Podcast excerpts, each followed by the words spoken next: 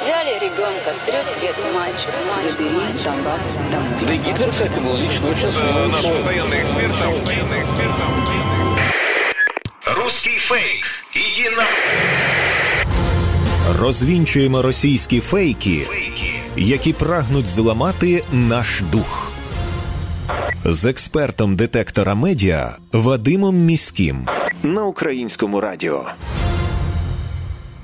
Вітаю з вами Вадим Міський. Ви слухаєте передачу Руський фейк на українському радіо, де ми розбираємо найсвіжіші вкиди російських пропагандистів, препаруємо їх на шматочки, спростовуємо і тренуємо власні навички медіаграмотності і критичного споживання інформації. Покарання за колабораціонізм під час життя в окупації це тема, якою російська пропаганда намагається залякувати мешканців окупованих територій, розповідаючи їм про те, що краще до України, начебто, і не повертатися. Сьогодні розберемо маніпуляції про те, як Україна, начебто, незаконно покарала жінку за колабораціонізм під час окупації Харківщини. Такі чутки розповсюджує російська пропаганда. У соціальних мережах і у проросійських джерелах шириться маніпулятивна інформація про те, що на Харківщині, начебто, незаконно засудили до п'яти років ув'язнення жінку за роботу в ЖКГ сфері під час окупації міста Вовчанська. Жінка стала начальницею житлово-комунального господарства у місті, яке було підконтрольне російським окупаційним військам, і вирок їй, на думку пропагандистів, начебто порушує Женевську конвенцію, яка забороняє кримінальне переслідування людей, які забезпечували життєдіяльність на окупованих ворогом територіях. При цьому, що не дивно, у своїх дописах ніхто з пропагандистів не посилається на конкретну статтю конвенції про захист цивільного населення під час війни. І це не просто так, це спричинено тим, що у конвенції якраз таки не йдеться нічого про кримінальну відповідальність за колабораціонізм. Це питання регулюється не міжнародним, а національним законодавством. Українська гельсінська спілка з прав людини роз'яснює різницю між двома формами колабораціонізму. Існує гуманітарний колабораціонізм, який полягає у забезпеченні життєдіяльності, вирішенні побутових проблем населення окупованих територій, і по суті цей вид діяльності може ніяк не відрізнятися від звичайного виконання людиною своїх трудових обов'язків.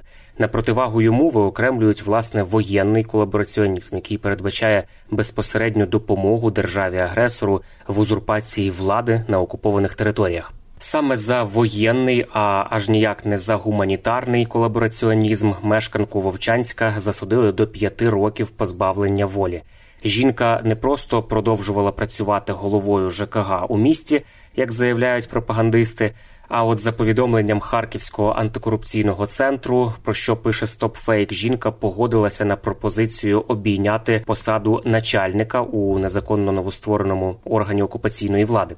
На цій посаді вона вербувала співробітників у відділ і виділяла їм житлові приміщення, готувала об'єкти соціальної сфери і ЖКГ до осінньо-зимового сезону, і ще багато внутрішніх документів для роботи незаконного органу влади на тимчасово окупованій території. Заступниця міністра юстиції України Валерія Коломієць говорить, що сам факт того, що людина проживала на тимчасово окупованій території або зараз проживає, він не дорівнює автоматично тому, що така людина є колаборантом. Послухаємо.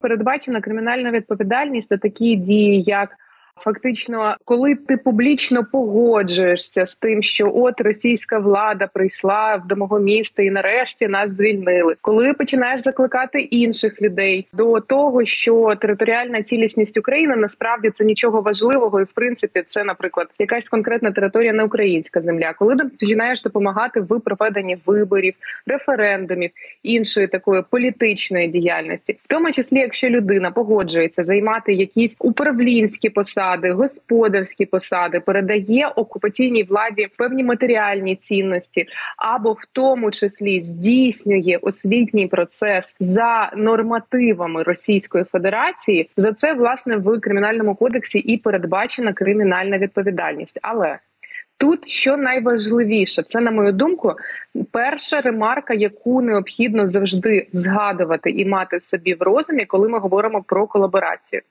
Факт того, що людина проживала на тимчасово окупованій території або зараз проживає, не дорівнює автоматично тому, що така людина є колаборантом. Необхідно розуміти, що власне для цього і має проводитись перевірка і досудове розслідування, тому що в кримінальному кодексі, окрім того, що передбачена відповідальність, передбачено і таке правило, коли, наприклад, певна дія, яка фактично схожа на злочин, все ж таки не є злочином. Що мається на увазі?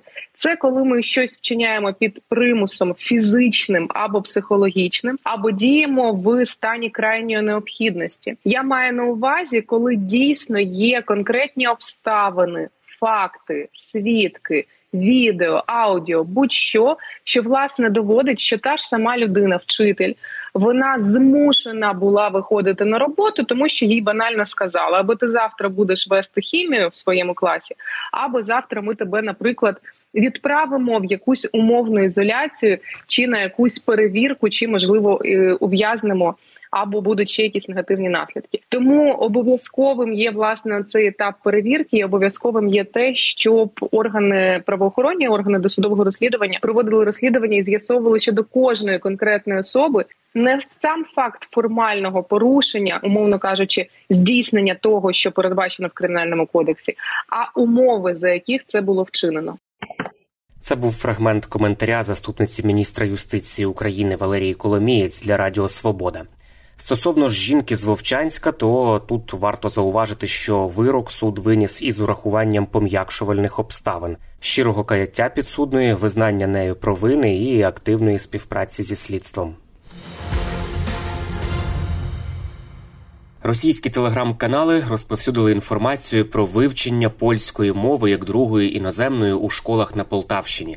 Пропагандисти пояснюють це тим, що українська влада, начебто, готує громадян до здачі своїх територій Польщі. На таку маніпуляцію звернули увагу фахівці проекту VoxCheck. Вони з'ясували, що в одному із класів ліцею номер 17 із назвою Інтелект у Полтаві дійсно вивчають польську мову як другу іноземну. А перша це англійська. Але рішення вчити польську мову було прийняте не владою, а саме батьками учнів. Це рішення було ухвалене на рівні батьківського комітету. До того ж, як повідомляє центр протидії дезінформації при раді національної безпеки та оборони, за інформацією від Полтавської обласної ради, польську мову у регіоні вивчають аж у двох школах, а не у всіх, як говорять російські пропагандисти.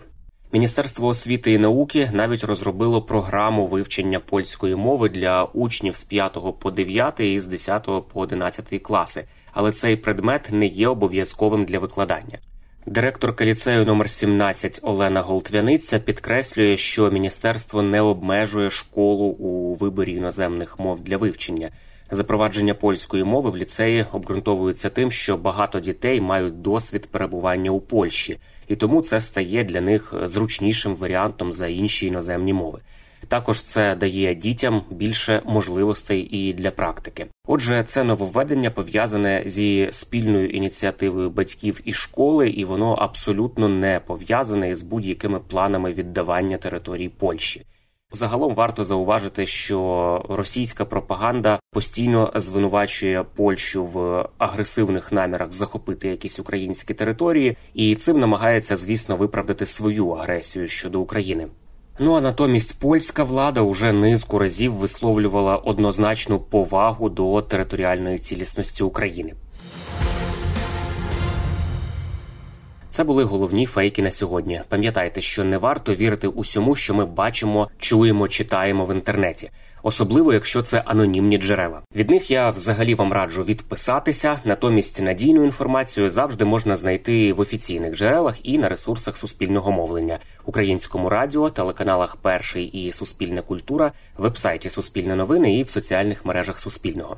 І не забуваємо, що те, як ми поводимося з інформацією, що ми перевіряємо, а що одразу ширимо чи переказуємо, усе це може допомогти або завадити ворогу вести інформаційну складову війни. Тому вмикаємо критичне мислення, перевіряємо інформацію і не дозволяємо брехні маніпулювати нашими думками. З вами був Вадим Міський. До зустрічі. Руський фейк. Іди на розвінчуємо російські фейки, які прагнуть зламати наш дух з експертом детектора медіа Вадимом Міським на українському радіо.